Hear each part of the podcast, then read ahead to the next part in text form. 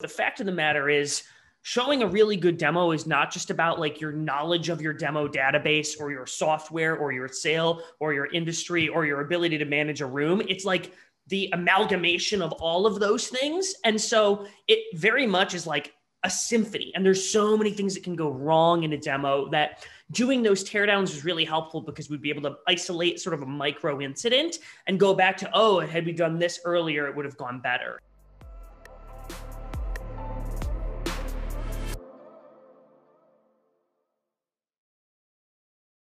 Hey everyone, George Soto here, and you're watching Demo Diaries. Today I'm joined by Nick Cegelski, who's an enterprise AE at SurePoint and a host at 30 Minutes to President's Club, the podcast. How are you, Nick?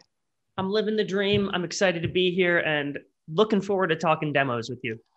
Awesome. I it's funny because we were chatting, you know, sort of in the green room, right backstage here earlier, and you just got me so fired up, dude. It was like uh, it reminded me of my days doing door-to-door sales, where we would wake up in the morning at 7 a.m. and actually 6 a.m. and then be out of breakfast around 7 a.m. and do these things called executive exercises where we would just jump around, just getting fired up, singing silly songs. So kudos to you. Your energy is infectious. Well, it's fun because uh, you're the one who has to ask the questions today, and I just get to brain dump on you. And hopefully, the things that I say are moderately interesting. So the pressure's on you. That's why I'm in a good mood. nice. Well, I'm I'm pretty sure they're they're definitely interesting. I, in fact, I could say that for a fact. Uh, why don't you tell the folks a little bit about your career background and how the hell did you get into sales?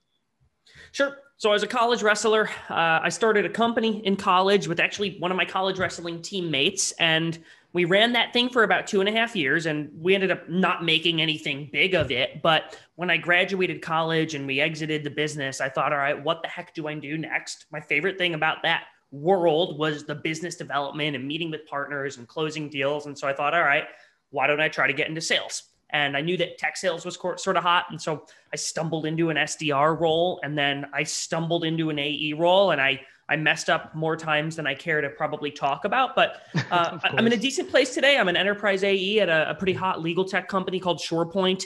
Um, and I'm doing pretty well there, enough to the point that I, I can kind of fit in time to do stuff like this. So, uh, on the side, I run a sales podcast, like you mentioned, 30 mm-hmm. Minutes to President's Club. And then I basically take all of my commissions and I still drive a nice used Toyota. Uh, and I've been putting them into buying a bunch of rental properties the past couple years so that maybe eventually I don't have to do this anymore. Nice. That's a good plan. well, let's talk about the demo here. What is the sort of best demo training that you've ever experienced, and, and why was that the best?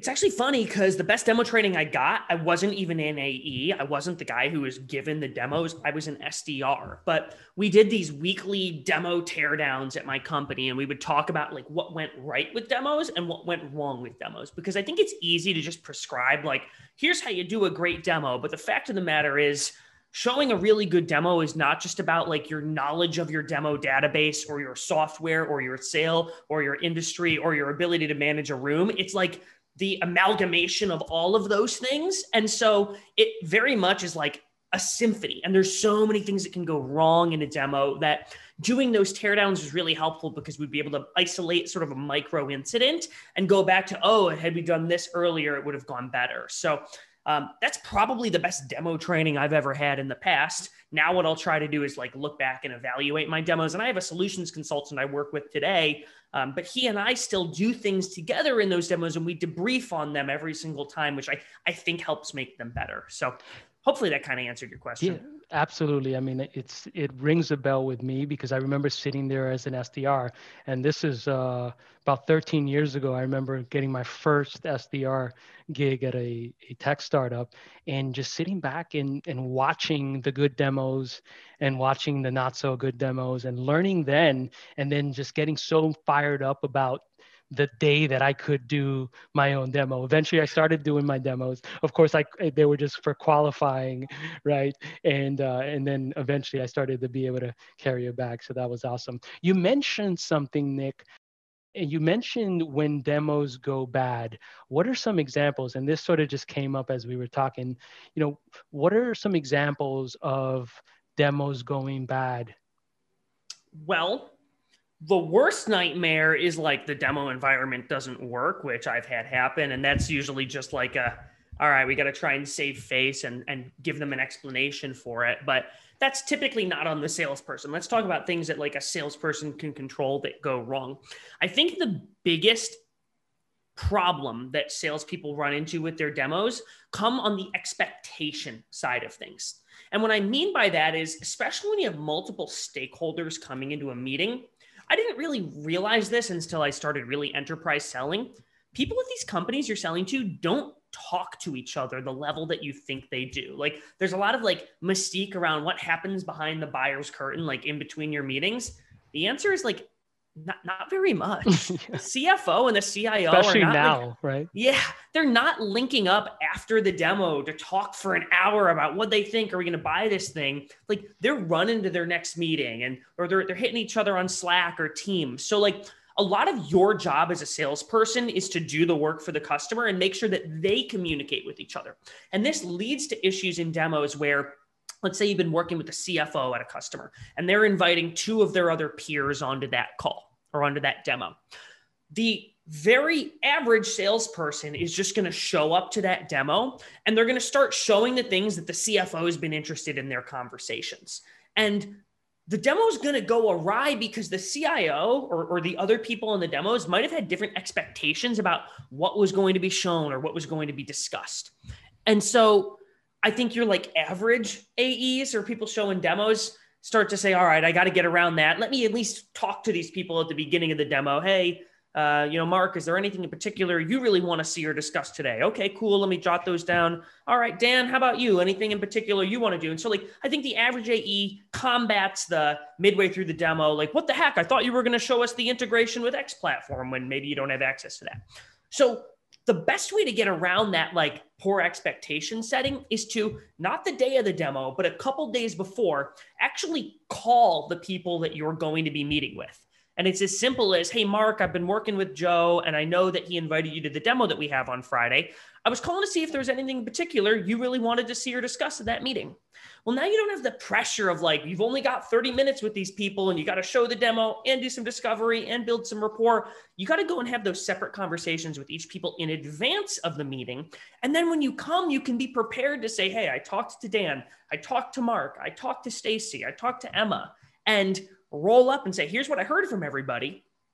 And then you don't run into this situation where, like, the biggest demo pitfall is somebody thought you were going to show something or address something that you're not the person who can show or address that. I'm not the guy who can show the integrations. I'm not the guy who talks IT or security. Trust me, you don't want me to do that. I can do a very specific thing. And so it can be awkward when you're in a demo and they ask for something and that mm. resource isn't on the call. And this all goes back to your job as the salesperson is to pick up this magical device that I call the phone and call everybody who's going to be there so that you can take care of those landmines when you're not in the field. Absolutely. Bravo. That's awesome. What are the best demos look like? What are they like? What are what do they have? Like, are they longer? Are they shorter? You know, have you been able to see that? Does this even matter? I don't think the length matters as much because I've shown five minute demos. And I kid you not here, I've also done eight hour demos for like the legal ERP thing I'm selling right now. We will do full day demos, and there's different stakeholders who come in for each piece. Um, my philosophy around it is you've got to start with the end in mind. And what I mean by that is show the impact of the thing before you show how it works. Meaning, when the demo starts, you're not starting on the login page and you're not starting with, well, here's how you set up all of the roles and permissions. You're saying, hey, Mark, the thing that you had asked us to, to cover in today's demo is how you, um, you know, uh, uh, get get time entries onto a bill and send that bill to a customer. Here's how you do it. Boom, boom, boom. Now, to show you that I'm not completely crazy, here's how we do it on the back end. So, what you do is you kind of start with the end in mind, meaning you start with the impact. You show them you wanted to see how to solve this problem. Here's a solving the problem with the demo. And then back, you can back it up after the fact with here's how that actually gets done. You can get into the nuts and bolts. I think a lot of sellers mistake like their demo for a product training, and you don't need to teach and train. You're trying to show them proof that you can actually solve the thing that you've been talking about with them. So um, I think some general rules for demos are slow it down, less clicks, less screens, check for understanding more frequently, ask better questions. Like the worst thing I see sellers do is they ask really lazy questions. If you ask mm-hmm. lazy questions, you get lazy answers. And so I think the laziest question is any questions? and so if you're like really struggling, one of the things that I'll, I'll, I'll lean on if like my brain freezes up is like, how does this compare to how you're doing things today? Or um, how do you see your team using something like this, if at all? Um, so I think those are some of the elements of better demos. Awesome. Well, drum roll here. So I have a question for you, which you've already sort of uh, answered, I think, parts of, but let's just kind of maybe circle back. If you were to give a couple tips here to a sales leader around how to improve their demo today, like right now, super actionable, they can listen to this podcast or watch this on YouTube and then go back tomorrow morning, give this to their AEs, SDRs, SEs, and they will convert more deals. What would those tips be? Okay. So, first one is what we talked about earlier, right? Do the work up front call everybody who's going to be on that demo in advance of the demo. And to be clear, you're not going to get everybody. Not everyone's going to pick up, but it's the fact that you made the effort and maybe you got four of the five people in the meeting to give you some discovery up front and, and, and set expectations with. So the first one is get in touch with every single person who's going to be in that meeting separately, individually, so that you're rolling up what you've discovered from each individual person into that demo. So that's number one. The second piece is the upfront contract at the beginning of the demo. And I think there's there's like two or three really important elements here. When you show up at a demo, everyone is nervous that you're going to be the salesperson who drones on and on and on they don't get a single word in. Somebody's audio doesn't work, or they realize halfway through they can't see the screen and they don't get a chance to voice what they want to hear. And yeah. so when you when you start the demo, you've got to put all of that stuff at ease. You've got to cover the logistics of the meeting before anybody can truly engage in the meeting. What I mean by that is the first thing you check the time hey, I've got us down for a half an hour here. I think that puts us at a stop at 4:30. I just want to make sure that still works for everybody. And if there's anyone that has a hard stop sooner, just let me know so I can watch the clock. Pause. Okay, great. We've confirmed everyone's good on the time. So now we're not worried about like this guy's not going to respect my time anymore. The next thing that you need to do is engage again. So we, are talking about this theme of like engaging each individual in advance of the demo. Same thing when you're in the demo. You've got to ask each individual it's something like this. It's like, Mark, I know you and I talked on Wednesday about some of the things you wanted to see today. And I, I just want to make sure, did anything come up between now and then that you want to make sure that, that we address in today's demo? Okay, cool. And then you do that for each person. You move on to Emma now and you ask Emma, is there anything in particular? I know we talked a couple days ago. I do this for two reasons. One, things legitimately might have come up, and I want them a chance to voice their opinion. I'm not this domineering sales guy who's like going to forge ahead with, I'm setting the agenda. This is what we're doing. That's wrong. Like, I have ideas of things that we're going to cover today, and you've all prepped me, but I want you to contribute. We're, we're building this agenda together. The second reason I do this, and this is almost more powerful, is I want to break the participation seal with each person. Because if I don't ask Emma what she wants to see or engage her in the beginning of that meeting, she might find out two thirds of the way through that when she tries to ask a question, her line's been muted the whole time and she has no idea how to unmute. Or you get halfway through the demo and she can't see the screen. So you've got to engage each person. You've got to confirm the time. You've got to check the technical side of things. Can everybody see? Can everybody hear? Can everybody speak? And then you can start the meeting. Um, so that's sort of like the upfront contract side of things. One other thing that I, I like doing in demos is I use the chat feature. Mm-hmm. So this works really well if you've got a stakeholder on the demo who's not super engaged, or maybe might be somebody who you want to engage for a um, like uh, adjacent next step. What I mean by that is the IT director joins the meeting and you're showing something that really pertains to the finance folks. Well, they're going to be semi engaged in that meeting. And what I'll do, and I do this while my solutions consultant, my SE, is actually showing the um, the demo. I'll because I'm just sitting there kind of watching at this point, taking notes. I'll chat that person, and it'll be something like, "Hey, David." Um, I know this is probably only moderately interesting to you going through the software demo. My guess is you have a number of different security and disaster recovery questions about us I'm wondering, would you like me to reach out and schedule some time for you to talk with our IT director about those things?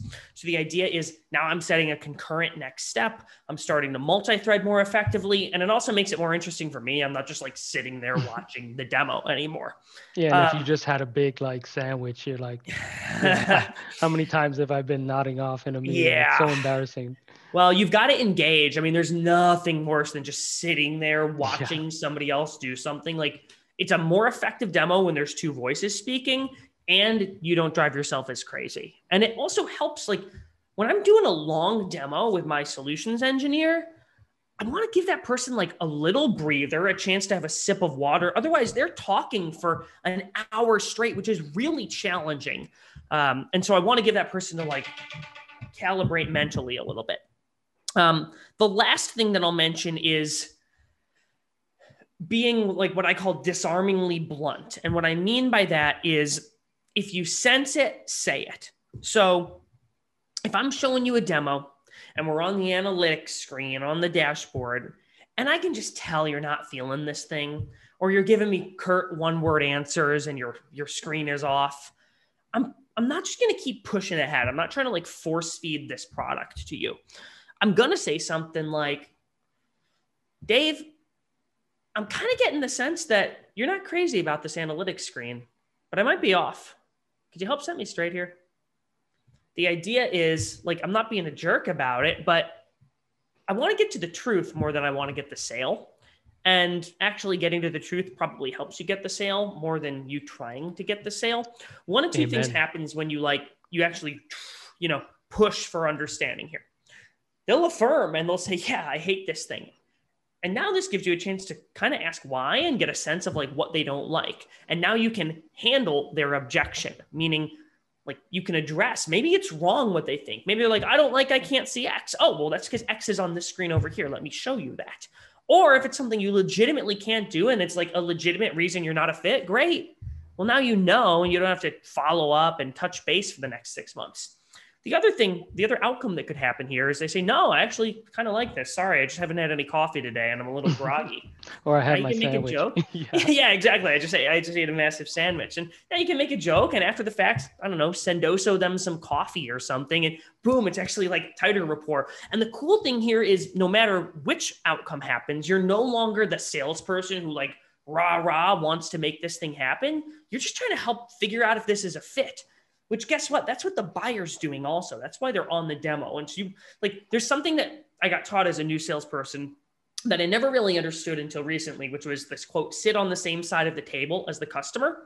And that's what you do when you like say, I'm kind of getting the sense you're not loving mm-hmm. this analytics screen because you're moving over from I want to sell you and they're trying to figure out if this works to I'm trying to figure out if this works for you too. And if it doesn't, mm-hmm. that's okay. That's totally not going to hurt exactly. my feelings. It's totally fine. Uh, so I there's your that. speed round of, of demo tips. I love that. That reminds me of something that I've always done kind of inherently, just because I've always been like, let's fight the man together, right? And so I would, as a sales rep at a company, I would literally be like, okay, get on the side of the of the prospect or customer and be like, they're telling me this. Let me see what I, you know, I don't like it. You know what I mean? Like, let me see what I can do on this, yep. or you know, yep. I don't, I, I think, I think this the feature sucks. And then have the like sometimes the prospect would be like, it's not that bad, George. Like, it's cool. It's relaxed. Don't worry. Don't get so upset. You know, and and that's really you know honestly for sure that that comes intuitively for a lot of us but even from a like tactical perspective i think it is something that's helpful to to put in in your toolbox like you mentioned. So nick thank you so much for your time. I very much appreciate it. Like i'm literally sweating. I'm so fired up from talking to you here man. I'm well, i, I need to go a, and like I've got a fan right here nice. blowing on me. I am uh, i'm in marketing now after like you know being in sales for man i guess since like 2000 i was selling stuff in retail selling replacement plans uh, for for rollerblades at sports authorities. It's been a Ooh. while but uh, but yeah I'm, I, I, but i'm loving marketing and i've been doing it for the last couple of years so cool. Well listen nick if folks want to follow you on social or learn more about the podcast what are the best channels or urls to reach you? Get with me on linkedin. My first name's easy. It's n-i-c-k Last name's a little trickier. It's C E G E L S K I. And I accept all LinkedIn requests except the ones of people trying to sell me more leads. So uh, I got two of those today. Yeah. Yeah, I get a lot of those. Or hey, we've got we have a number of mutual connections. Yeah, exactly. Oh, okay. I saw you commented on Sarah's post. Yeah, that's better though. That's better. Than that, that is better. Yeah, for sure. I get some funky stuff on there, but that's okay. But yeah, I mean, I, will connect with anybody. I, I, like helping new sellers, especially. I like helping old sellers too. I like helping all sellers because I, I learn talking to other people also, and um, I get fired up talking about this stuff with, with never stop learning, right? It's the best way to stay enthusiastic about things learning. Absolutely. because you learn something you get so pumped up to try it it's like let me go out and do this thing. So cool awesome. everyone listening. Absolutely. Well have a wonderful day and hope to see you in person soon. There you go. Love it. Thanks